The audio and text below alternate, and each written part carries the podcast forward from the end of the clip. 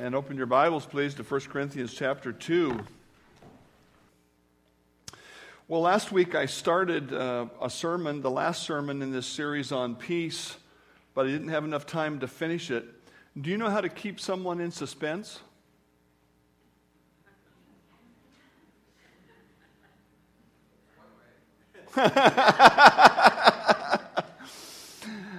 One of my least favorite occurrences is when I'm watching a great episode of NCIS and it's just moving along and they are just chasing the bad guys, and all of a sudden it goes, to be continued. Don't, no, don't do that. Don't do that to me. I can't take that. Now, I'm not talking about my sermon when I talk about the suspense of not having all the information. I'm talking about hearing everything that God wants us to know so that we can make good choices in our life. One of the keys to living in peace is to know how to perceive God's voice so that we can make choices and walk forward in peace. Some of those decisions are little decisions, some of those are big decisions. Living in peace requires the ability to recognize God's voice as we make decisions about our future and about our life. We, we should not be anxious about the future, but we regularly need to make decisions that impact us, either in a small way or in a larger way, in a short term way or a long term way. And those decisions and the need to make those decisions sometimes threaten to disrupt our peace if we don't know how to discern God's leading. Now, we got through the first couple of points last week, but I just want to highlight them. I'm not going to read the scripture all the way from 1 Corinthians 2 9 through 16. But in those verses, we learned this important truth God's voice is known through His Spirit. And while that sounds very simple, we need to understand we can only recognize God's voice if we have the Holy Spirit within us. Our natural existence is human, God's existence is divine. We cannot recognize his voice or understand his word until we possess his spirit. And Paul tells us how that happens in Ephesians 1 12 through 13. That we who first trusted in Christ should be to the praise of his glory. In him you also trusted after you heard the word of truth, the gospel of your salvation, in whom also having believed, you are sealed with the Holy Spirit of promise this has multiple applications, but the one we want to just simply understand today is this. When you trust in Christ as your Savior, the Holy Spirit becomes part of you. He comes into you. 1 Corinthians chapter 6, verse 19 and 20 says, Do you not know that you are the temple of the Holy Spirit who dwells in you? God comes into us in the person of the Holy Spirit when we believe in Christ as our Savior when we recognize the, the, the, truth that goes with this Lord's Supper, that we're sinners, that we're under the judgment of God, and that God is going to punish us if somebody else doesn't pay that penalty. Christ died on the cross to pay the penalty for our sin, and all that God asks from us. The reason the good news, the gospel is good news, is this all God wants you to do is to believe in that person of Christ. Now, once we believe in Christ, we have responsibilities as Christians. And the first and foremost one of those is this we have got to live in righteousness. If we don't live in righteousness, we cannot recognize God's voice. Look at 1 Corinthians chapter 3, verses 1 through 3. I, brethren, I could not speak to you as to spiritual people, but I had to speak to you as to carnal or fleshly or natural. In the previous chapter, he's drawn a, a, a, a, contrast between unsaved people, who he calls natural, just the way they came from their mom and dad, and the spiritual person, the one who's been born again. And he says, once you, you become a Christian, you are spiritual, and I should be able to talk to you as to a spiritual person, somebody who has the Spirit of God and can understand spiritual things, but I couldn't talk to you that way. Why? Verse 2 I fed you with the simple things of God's word, the milk, not with solid food. Why? Because you're not able to receive it. And now you're still not able because you are carnal or fleshly or natural. For where there are envy, strife, divisions among you, are you not carnal and behaving like, let me paraphrase it, like unsaved people? It is possible for a Christian who has the Spirit of God to walk in sin at a point in time or for a period of time. And I'm not suggesting that you can live any way you want and show up in heaven and claim to know the Lord. I understand the truth of 1 John, which says that if you are in the light as you claim to be, you walk in the light. No Christian walks in sin all of their life. At some point, they feel the conviction of God so heavy that they get right with the Lord. But while we are struggling with sin, we are not able to fully function as spiritual people. We actually are functioning like unsaved people. And one of the results is we can't hear God's voice. Now, the real harm that comes from that is very, very simple. When we don't hear God's voice, we don't make God's choices. And when we don't make God's choices, we don't get God's results. Uh, I'm a little bit hard of hearing. I have a hearing loss, not like old people, but like people who've had a hearing injury, which means certain middle frequencies are reduced in my hearing. And it seems to be right in my wife's voice range. and if I am facing this way and she is the other way in the house, very often I'm saying, What? Raise your hand if that annoys you, dear. Tell the truth. You're in the house of the Lord. Yeah, a little bit. what? I can't hear. Honestly, I, I hear noise. Okay, and I'm not, not, no aspersions. yeah. Yeah you're all going to go home, all you men, and say, I've got hearing loss right here, right in the range of your voice, dear. Honestly, I hate to have to say what, but I have to because I don't. The only thing worse than, than doing the wrong thing would be pretending like I don't hear anything at all. But I can't tell what she's saying. There is, there is a cloud in my hearing. Okay? That's what happens when you live in sin. Oh, God's talking, but you often don't hear it. It's not hard for me, in fact, to look in people's lives often. In fact, the way I say it to the elders is this God's knocking on those folks' door. And you know what they hear? La la la la la la la la la. They don't hear nothing because their ears are plugged with the wax of sin. One of the reasons, one of the reasons you ought to walk with the Lord is so you can hear the Lord's voice. I mean, if if uh, if I was walking along here with my eyes closed and you saw me. There have been a few times when I got up close to the platform, in fact, when everybody kind of went, oh, you know, oh, don't walk off the edge, Pastor Dave, you know. But what if I couldn't hear that? And I just walked straight off the edge. And then I got up and said, Why didn't you tell me I was going to walk off the edge? And you say, We were telling you, but you didn't listen. You, you know the old story about the guy who was in a, uh, in a really bad rainstorm and it was starting to flood. And uh, the local authorities came by and went, You need to get out of here. Nah, I'm going to be fine. And the, and the rains came up. And so he got up on the roof of his house. He got up on the roof of his house. And the fire department came by in a big truck and they go, Man, come on, get on here with us. No, I think I'm going to be okay.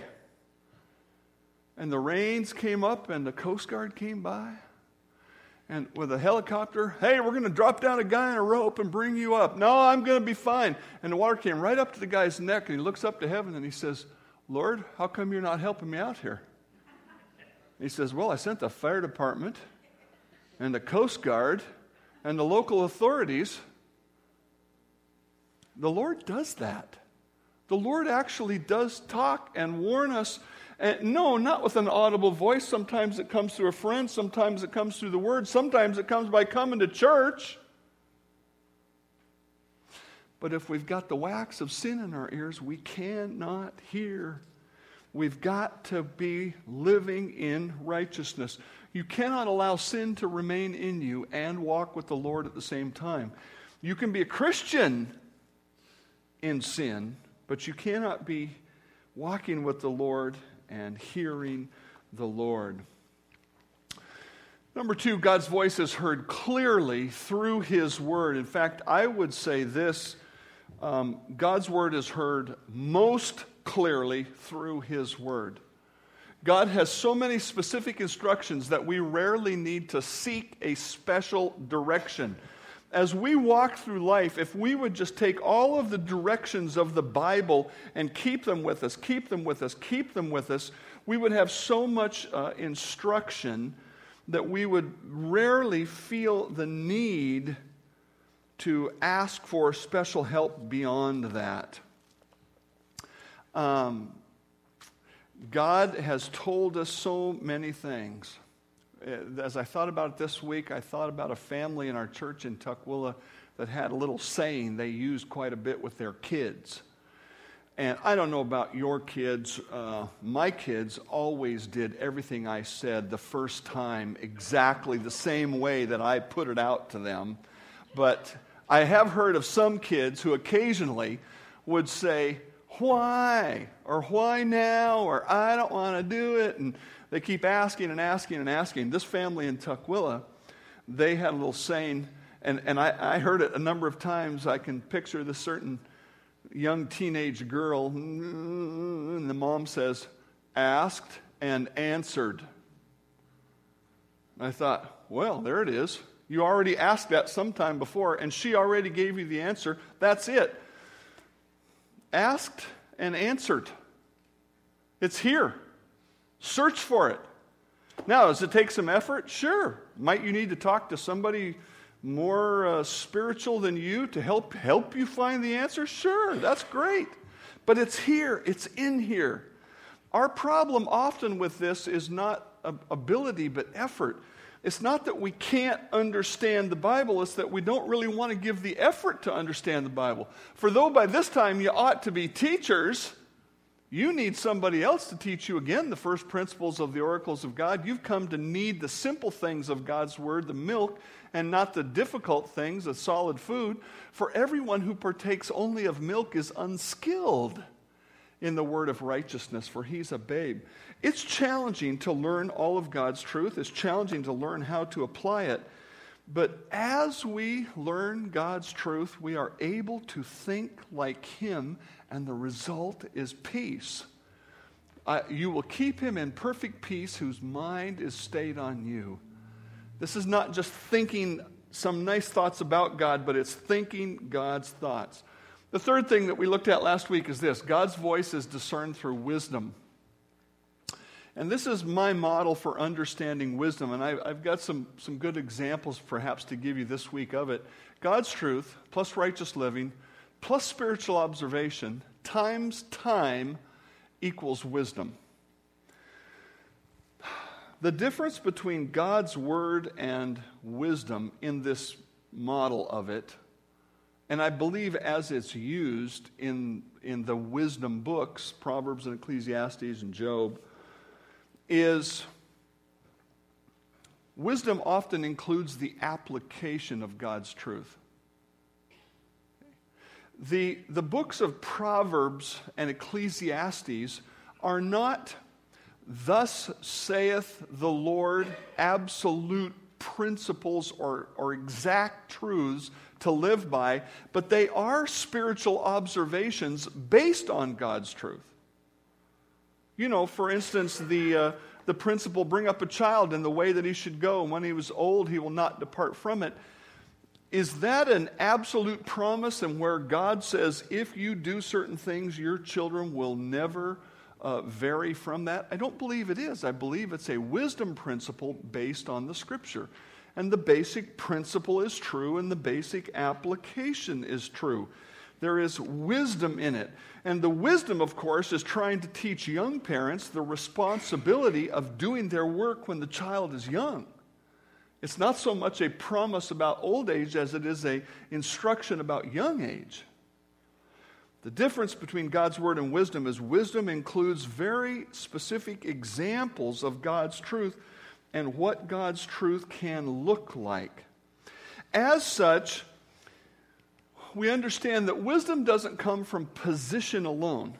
The fact that I am a pastor does not mean that I have all the wisdom or that everything that I say is wise just because I have a position as a pastor. But what God encourages uh, people in churches to do in regard to their spiritual leaders, he says, Remember those who rule over you, who have spoken the word to you, whose faith follow, not because of their position, but considering the outcome of their conduct. Um, Ryan made reference to asking for prayer for holy living so that he can be an example to men who are younger than him. That's exactly right. If he's not an example of holiness, he's not worthy to be followed. He hopefully has some wisdom that those guys who are a few years younger don't have. And that's because of the Word of God obeyed with spiritual observation over time. He's just had some time to apply it. I've had more time to apply it than some of you by virtue of age, by virtue of the, the investment that I've made. God does not ask you to follow the elders of the church because of their position, but because of their possession. He says, look at the results of their wisdom. Now, children have to obey parents. I, I, believe that. I teach that. You can certainly ask my own child about that today. But I believe that. But as parents get older, it shifts to a wisdom relationship.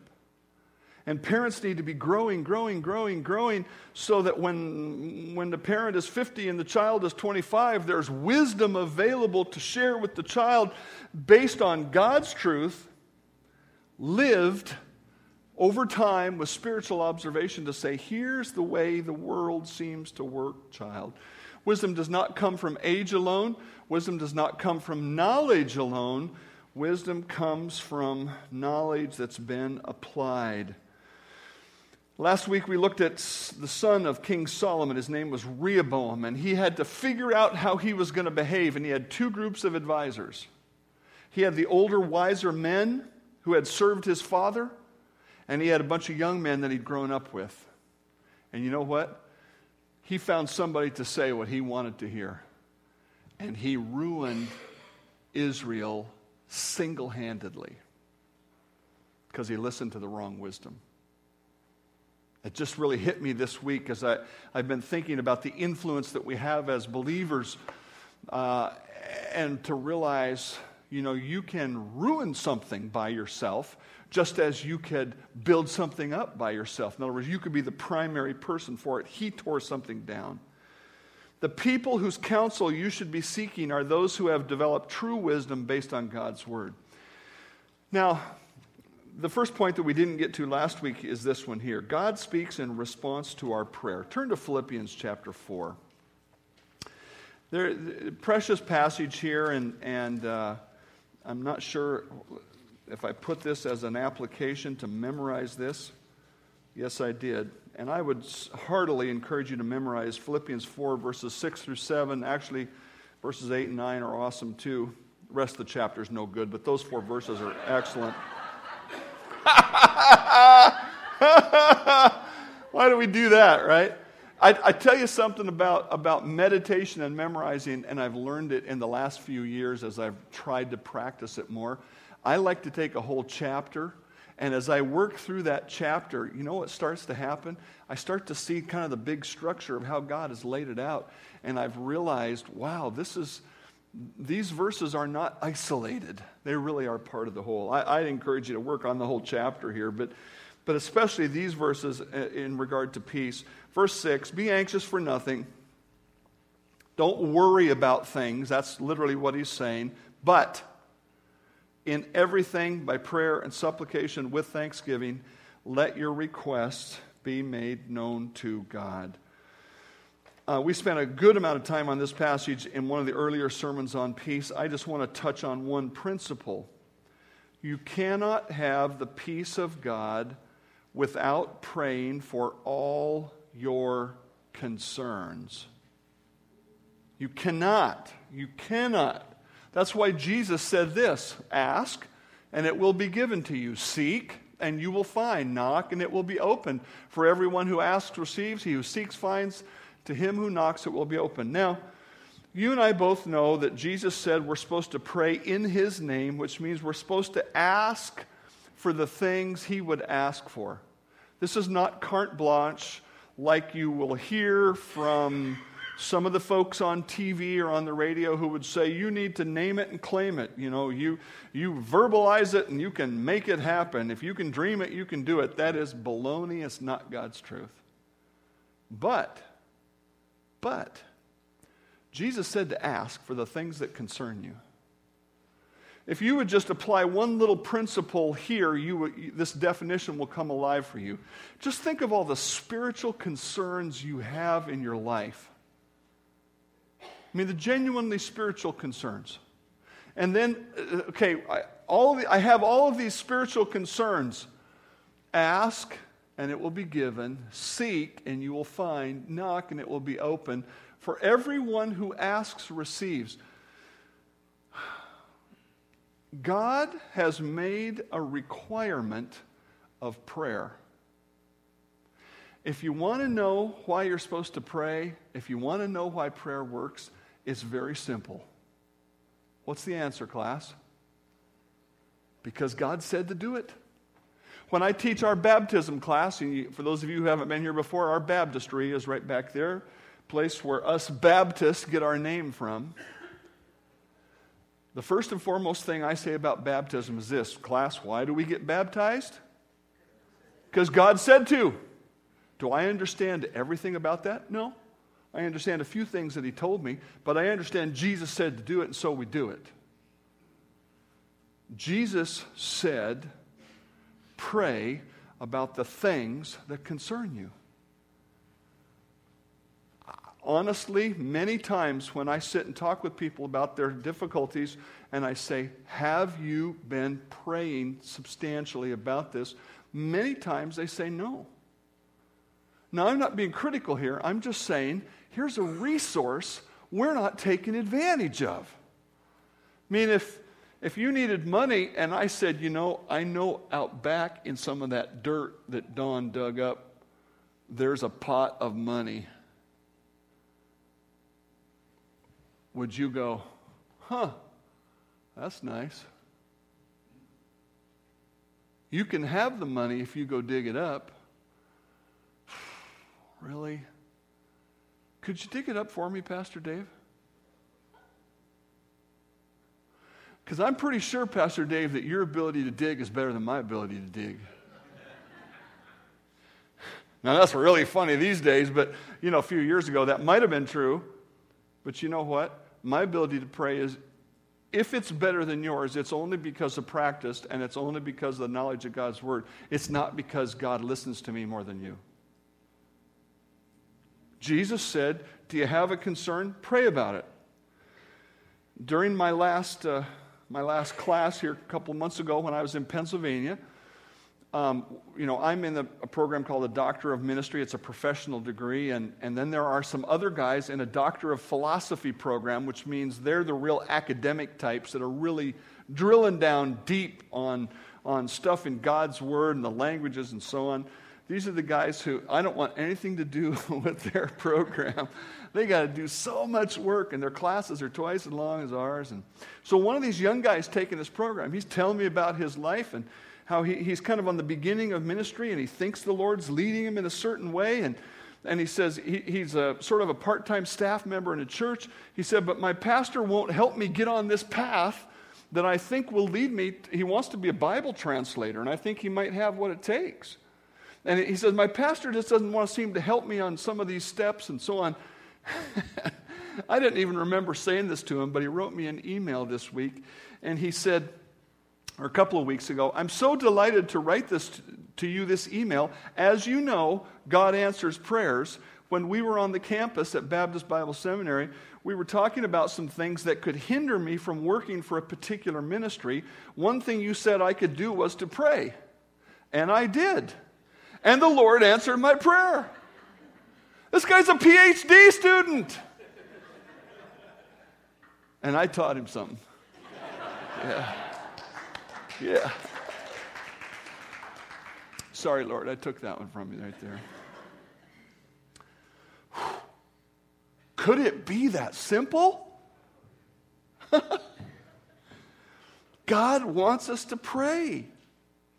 The Lord answered that prayer. Now my pastor is helping me to find ways to make my deputation time successful. Great. Are you praying? Here's the big application. Are you praying about the things that concern you? And, are you, and, and, I would just go one step further and saying, are you praying substantially? No, what do I mean by that? What I, I mean, making yourself a prayer list so that you really remember all the things. If you come to me and say, Pastor Dave, will you pray about this? When I say yes, I turn away and I go get a yellow sticky note and write it down because I will not remember what you said unless I write it down and stick it on the prayer list. And I have the prayer list. And you need to have one too, in which you are praying about all your concerns. God speaks in response to our prayer. He wants us to pray. And so if you want His voice, you get praying. When we pursue God's ways from His Word, and we genuinely give our concerns to Him in prayer, He confirms our choices. Look at this promise here, verse 7. What's the result of that kind of prayer? Verse 7 The peace of God, which surpasses all understanding, will guard your hearts and minds through Christ Jesus. You pray and you give your concerns and you perceive the answer from God, and in your soul, it's like this it's the peace that passes understanding. It does not seem humanly possible, but it is. The last point that I want to make here today is this God's voice is heard through patient lis- listening. My brethren, count it all joy when you fall into various trials, knowing that the testing of your faith produces patience, our favorite thing. But let patience have its perfect work, that you may be perfect and complete, lacking nothing. I know this has to do with trials and difficulties and challenges. I, I bring this scripture up to say a very simple truth God works through patience. God works in a time frame that is not the same as our time frame. And, and as such, I, I, there's something very important for you to understand. There is no such thing as a formula which we can use as a technique to discern God's perfect will quickly and easily. Ryan talked about talking to the Lord, saying, Okay, God, this, this assignment's coming to the end. Where's the next assignment? Catherine Russell has been talking to me about the same thing. No, this assignment's going to come to an end. Now, what comes next?